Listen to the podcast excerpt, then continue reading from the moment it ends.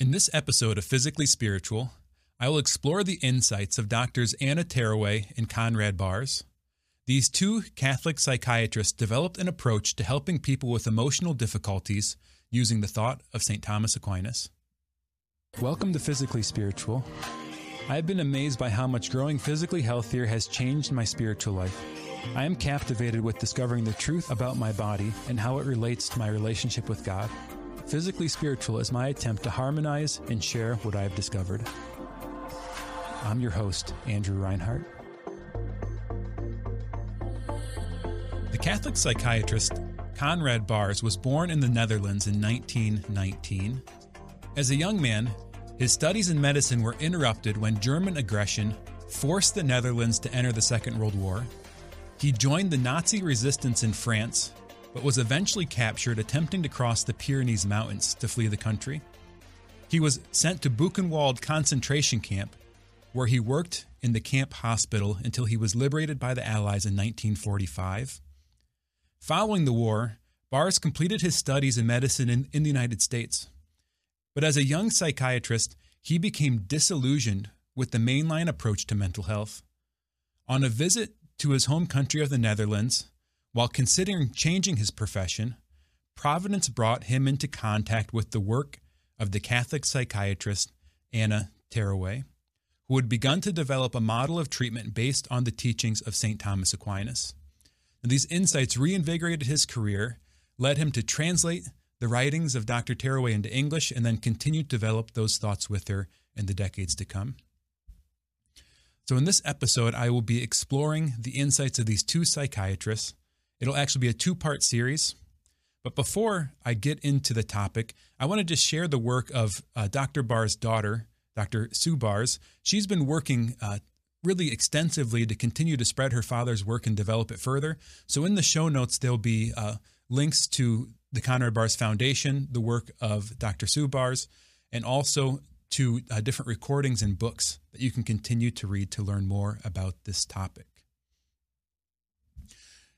the, kind of key insights that doctors Terruwe and Baars had about the human person really came by contrasting the classical Catholic view of what the human psyche was, what the human soul was, compared to what at that time was kind of the most widely accepted view in the mental health profession.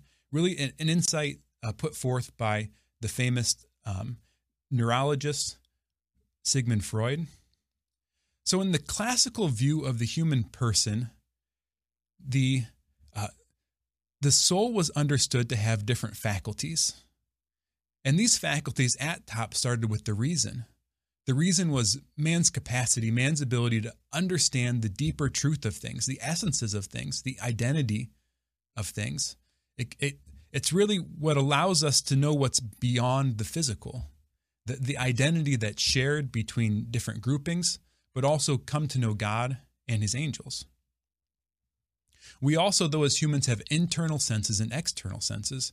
The external senses of sight, hearing, taste, feeling, smelling. And then we have a collection of internal senses. These are things like our imagination and memory, our, our common sort of base judgment of things, and then the common sense. And the common sense takes all of these various inputs the different external senses along with your memories and imaginings and knits them together into one experience, right? One life world that the person knows. There's another side to the soul, though, too, and these are the appetites. Everything we experience both through our senses and that we know through our reason, we experience an appetite toward, meaning a, a passion toward, we're either attracted to it or repulsed by it.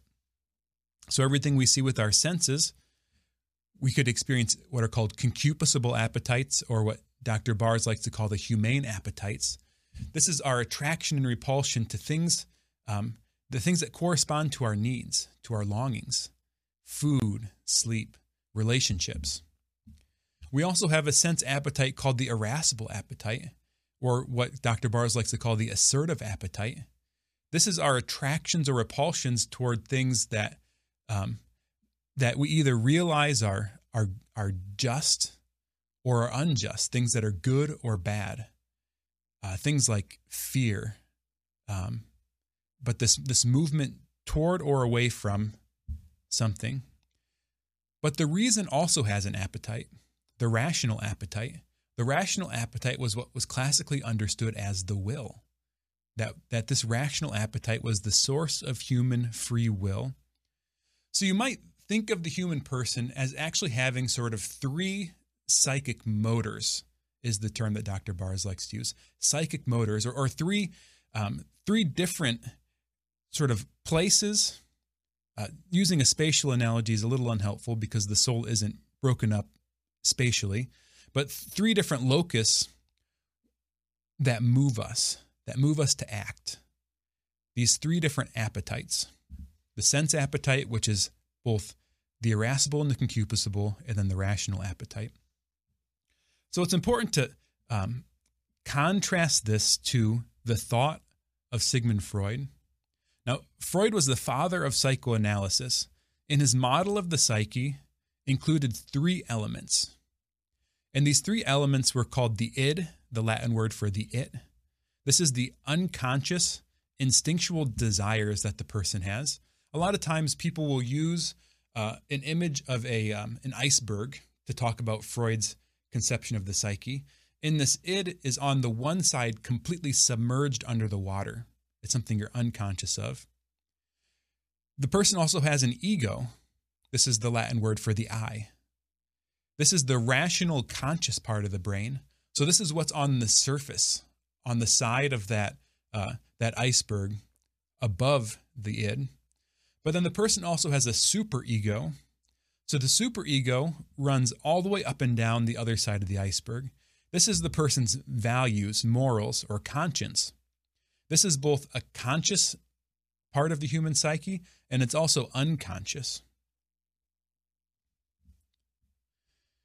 So in Freud's model, an, a neuroses, which was kind of an older term for an emotional illness or an emotional disorder, occurs when the id is repressed by the superego so when um, so when these unconscious instinctual desires that the p- person has is are being repressed time and time again by the values of the superego. So one of the approaches of psychoanalysis, the form of counseling that Freud developed, is that the practitioner guides the patient to bring what is unconscious, either because they've rejected something or it's sub a subconscious drive of the id or the superego into the ego. So you're bringing what's unconscious into your consciousness. And then once you understand what the drive of the id is, you either express that drive, you act it out in some way, or you change the values of the superego, you change the belief structure of the person in order that it's no longer repressed. And so this was was Freud's approach to how to handle this sort of uh, emotional difficulties that people get into. You know, so many of us, we get to a point in our life where we realize that in spite of our best efforts, we're not the person we want to be. That in spite of trying harder, in spite of learning more, we run into this wall where we continue to struggle with some kind of a bad habit or some kind of a behavior. Uh, maybe something with our temper, maybe something in relationships that's destructive. And, so by running into this wall, we realize that there's something else going on. We have to go deeper to overcome this. So this was a kind of a generalization of Freud's model of how to approach uh, these issues. Dr. Terruwe, after hearing a Redemptorist professor named Father Duynstee's teaching about how the Freudian model of the psyche was incompatible with the classical understanding identified the source of repression, not as the superego, uh, sort of repressing the id, the desires of the id, but actually as two different passions repressing one another. So let me explain this in a little bit more detail, and then I'm actually going to share some of Baars' writings and, and talk about it to go a little bit deeper. So the idea that the, that there's these these three parts the id, the superego, the ego, and there's that interaction. So that's Freud's model. Then this idea that Dr. Terruwe realized was it's actually different passions in conflict with one another. So the, the way that the human heart is designed to function in a healthy way is that you have an emotion, you have a passion, an attraction, or repulsion. It might be a concupiscible desire or an irascible. Let's say for the concupiscible, it could be a desire for food. That, that food looks good. Or with the irascible emotion, it might be the experience of anger, right? Something isn't right and it causes me to be angry. So, in a healthy, well developed soul, the way that, that we react to that is you, you feel the emotion, you actually experience it, and then you accept the physiological changes that are associated with that. Or maybe your face reddens, maybe you experience a quickening of your heart or something like that. But the will then chooses not to act on it if it's not something that's good for the person or if it is oh, if it can be expressed in a healthy way the will chooses to act on it. And by this the passions over time slowly come to be brought under the direction of reason. Not by a process of coercion not by a process of force but really by a, a process of experiencing the feeling in, in its full uh, richness and then making a choice based on whether or not it's actually good for you. On the other hand, the repression happens when one passion is used to push down another passion. So let's take the, that uh, those two examples of fear or of anger on the one hand and that desire, that attraction toward food on the other hand. So you might have that attraction toward the food in a way that that could be repressed by another passion would be well, when you have that desire for the food, maybe what you imagine is that what you might look like if you gained weight. Right? So then that stimulates another passion. That imagining of that possible future stimulates then the emotion of fear. So then that that fear then goes and works directly against the attraction toward the food to push it down, to suppress it. And in this, if you if you have a habitual act of suppressing an emotion, it eventually becomes a repression. And I'll talk a little bit later in the episode about the difference between repression and suppression. Uh, let's take the other example. The other example I, I talked about was anger. Let's say you have this experience of something that you know is unjust or or somebody has actually harmed you and so you experience anger but maybe uh, in your childhood one of your primary caregivers got angry and violent right? So you have this this old association the sort of young part of yourself that associates anger with this violence. So you you feel this kind of shame whenever you have an experience of anger right? So now you have this passion of anger with also then this passion of shame, right? This this feeling of shame that that pushes it down, that suppresses it. It can cause a repression. Um, so hopefully that illustration kind of gives the contrast between feeling the emotion, experiencing it, and then making a choice that the reason can guide it, versus based on the interactions of different passions, one feeling being repressed by another. So let's get into some of Dr. Baars' writings. This is a great book. It's called Feeling and Healing Your Emotions. If you want to get started going deeper in this topic, I'd recommend uh, Dr. Sue Baars. She has a, an eight part lecture series called The Abode of Love.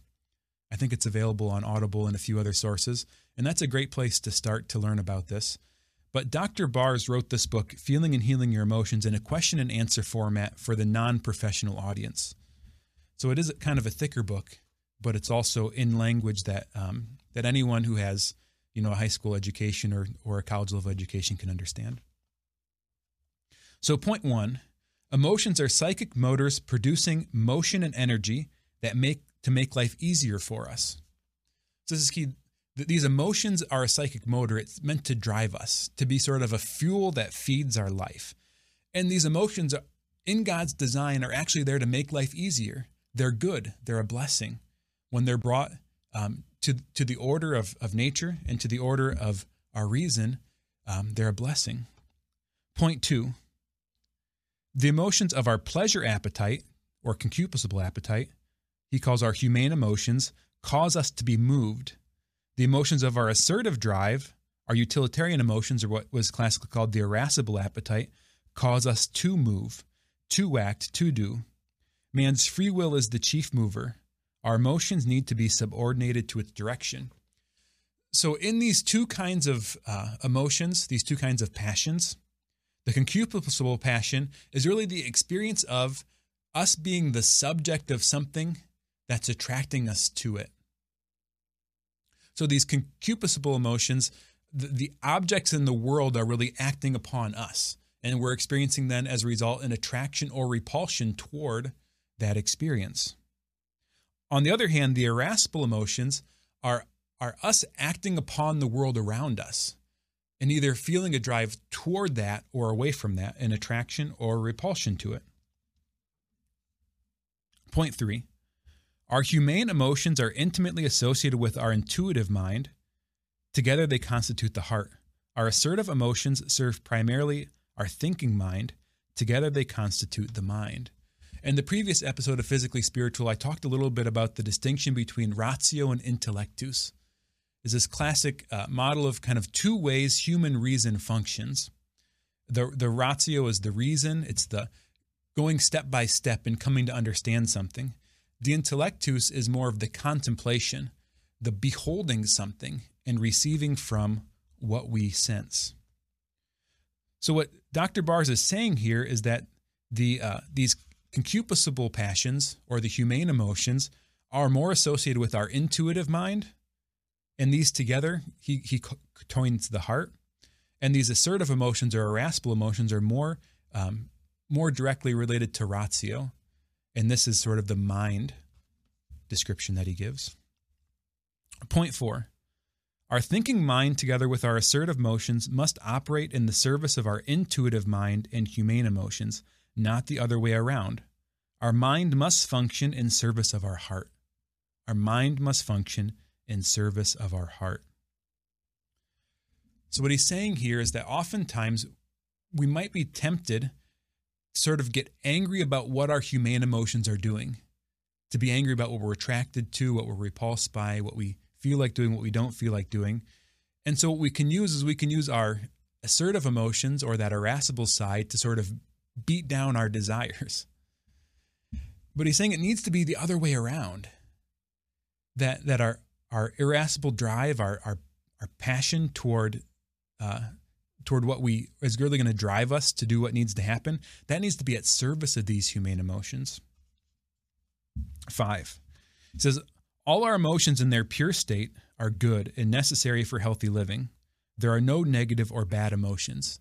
Emotions are neutral, and the Catechism of the Catholic Church correlates with this. I'll put the quote in the show notes. Six, emotions are natural tools with specific functions, precisely as our eyes, ears, hearts, lungs, hands are man's tools uh, possessing specific functions. So every one of our emotions is important, right? You might say, well, I would really like to live a life without anger. But that's like saying, I want to live a life without eyes. Each emotion serves a specific purpose toward our flourishing. There isn't a bad one and there isn't a good one. They're all important, useful, and God given and blessings. And then the way we utilize them either makes them helpful or unhelpful. Seven, all emotions have a need to be guided by reason and to be allowed to make their particular contribution to healthy living. So we need to guide these feelings by our choices. Eight, any effort to interfere with the natural function of emotions will have adverse repercussions. Pretty self explanatory. Nine, every emotion is accompanied by certain physiological changes, which also must be recognized and allowed to be. So, every emotion you, you have, you're going to have physiological changes. If you see something that looks appetizing, your mouth is going to start watering, and your body actually starts to release insulin into the bloodstream in anticipation of eating that food. Uh, if you feel angry at someone, your heart rate's going to escalate. Maybe your cheeks will turn red. If you feel a, a, kind of arousal or attraction to someone, your body might physically react. So every emotion has a physiological, a physical, a bodily a correlate along with it. And these should also be allowed to be. 10. All emotions must be allowed to grow to full capacity and become integrated with and subordinated to reason and will. So emotions grow, they need to be nurtured. There's a development process with the emotions, just like there's a development process with our reason. Oftentimes, our world presents emotions as if they're just sort of either there or not there. It's like you either feel your emotions or you don't feel your emotions. It's like turning a light switch on and off. And it's actually much more of a spectrum. It's like a dimmer switch. And what happens is if we have a habit of repressing our emotions, they might be forced into uh, us not being aware of them or not feeling them. And but the process of um, of developing and cultivating the emotions is gradual. It's natural. Point 11. Emotions must be cultured, educated, and refined so that they will respond readily to the free will informed by reason. So they need to be cultured, educated, and refined. Emotions aren't just purely good in and of themselves, right? They need to be formed, refined. Uh, we need to engage with the good things of the world, what's true, good, and beautiful, in order to give our emotions what they need to feed them. Then finally, 12. It is not true that every emotion must be expressed or gratified beyond the naturally occurring physiological changes which are part of all emotions. So, part of the Freudian model is whether it's a matter of just bringing the desire into the ego and acting out on it, or it's a matter of changing the superego so that the ego finds what's in the id acceptable. Uh, in either case, what doesn't change is the id. What doesn't change is the desire. In the Freudian model, the desire is sort of accepted as a fundamental expression of, of what the, the person wants, what they need, what's good. So the problem is always the ego or the superego. In this classically informed model, we understand that these um, these um, emotions can be formed and that sometimes they're helpful and sometimes they're unhelpful. So there are times when they actually shouldn't be expressed. Uh, and, and they can be suppressed but not repressed. And there might be ways to express the emotions which are more helpful than others. Uh, so, this is his 12th basic principle of the emotions. So, with that, I want to talk a little bit more about the distinction between repression and suppression, because this is really kind of a, a core insight that's really important to get right. A, a repression is the rejection of an emotion or passion by another emotion or passion. So it's uh, it's wanting to push it away, make it not exist. It's an act of almost like obliterating it or wishing it it, it didn't wasn't there. So what happens is if if uh, emotion is rejected over and over and over and over and over again, that forms a habit in the person. It really becomes a subconscious process or a reflexive reaction. Like every time you get angry, you either just feel it really quick for a little bit and it goes away, or maybe at a certain point you stop even feeling it because of how the body's built a habit toward repressing it.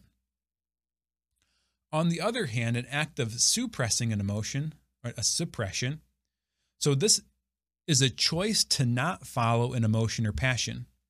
While the passion is fully experienced and accepted, and the accompanying physiological reactions are accepted. So, this is a conscious action, it's a willed action. Now, suppression in and of itself, it's not like suppression's good and repression's bad, because a repeated suppression again and again and again can lead to form a repressive habit. So that that feeling can't be indefinitely suppressed. So this um, this choice to not act on emotions that are harmful needs to be met with this kind of educational or growth process by which the, the emotions themselves are refined and formed by the choices of the will. The final concept I want to bring up in today's episode is Dr. Baars' idea of affirmation. Affirmation. When he says affirmation here, don't think of what's often in pop psychology today the, the idea of like affirming yourself. Like, I'm going to come up with some really nice phrases or phrases that feel good, and I'm going to say them to myself. It isn't affirmation in this sense. When he's talking about affirmation, he's talking about a state of being. So, affirmation is not something we do, it's something we receive. I'm not affirming myself with uplifting phrases or anything like this. What, what affirmation is, it's the full attention of someone's full being. It's a complete act of giving your presence to another person. It's the capability of someone who is emotionally mature. It's not a technique that can be replicated by effort or simulated by an act of the will. It's a natural expression of someone who has come to emotional maturity and they bestow a, the gift of their affirming presence on those around them. So, to live a life of affirmed living is to live a life where you're choosing to be fully present to what is your internal state of affairs, your emotions, your feelings, and also what's out in the world around you. Uh, it's a life full of culture, full of the arts, full of what's good, true, and beautiful, and then full of meaningful relationships where people are present to one another. And this uh, environment of affirmation is really the environment that a, a child's soul is designed to exist in. So, in the perfect world, in God's perfect design, sort of what it would have been like if humans would have never sinned, the idea is that mom and dad would have had this posture of affirmation. And so the, the child's emotions are cultured and developed and loved and nurtured in this affirming environment. They, they learn to feel all the emotions that are there. It's an environment that's free of, of that unhealthy kind of shame. It's an environment where uh, they make mistakes and then can learn. It's an environment where the parents are fully attentive to the child, not distracted by devices or the different worries and concerns of their life. Um, and this provides a sort of emotional food. Emotional food, the, the good thing that our emotional side needs, are felt and shared emotions from other people, and then the experience of what is good, true, and beautiful. With that, I'm going to pause. This will be a two part episode.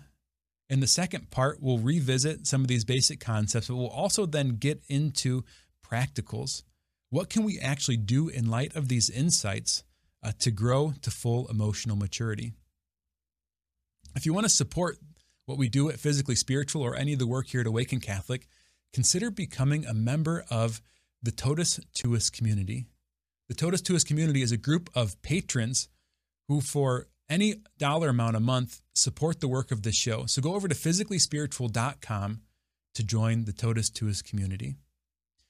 If you want to have the best experience of all the content here at Awaken Catholic or get a great uh, alternate to social media and access to much, much more, and the benefits of being a member, a uh, patron of the show, go over to the awakenapp.io or search for the Awaken app on the Google Play Store or the Apple App Store. Thank you so much for being a part of Physically Spiritual. Every moment of the show you've watched, know that I'm grateful that you've given your time to this. I'm so passionate about the message that I'm trying to share, and I'm excited about the future of the show. So thank you for every like, every view, every watch, every follow, every comment, every rating you give in the show. And a special thank you to all you that are already members of the Awakened Nation. So thanks again for supporting the show.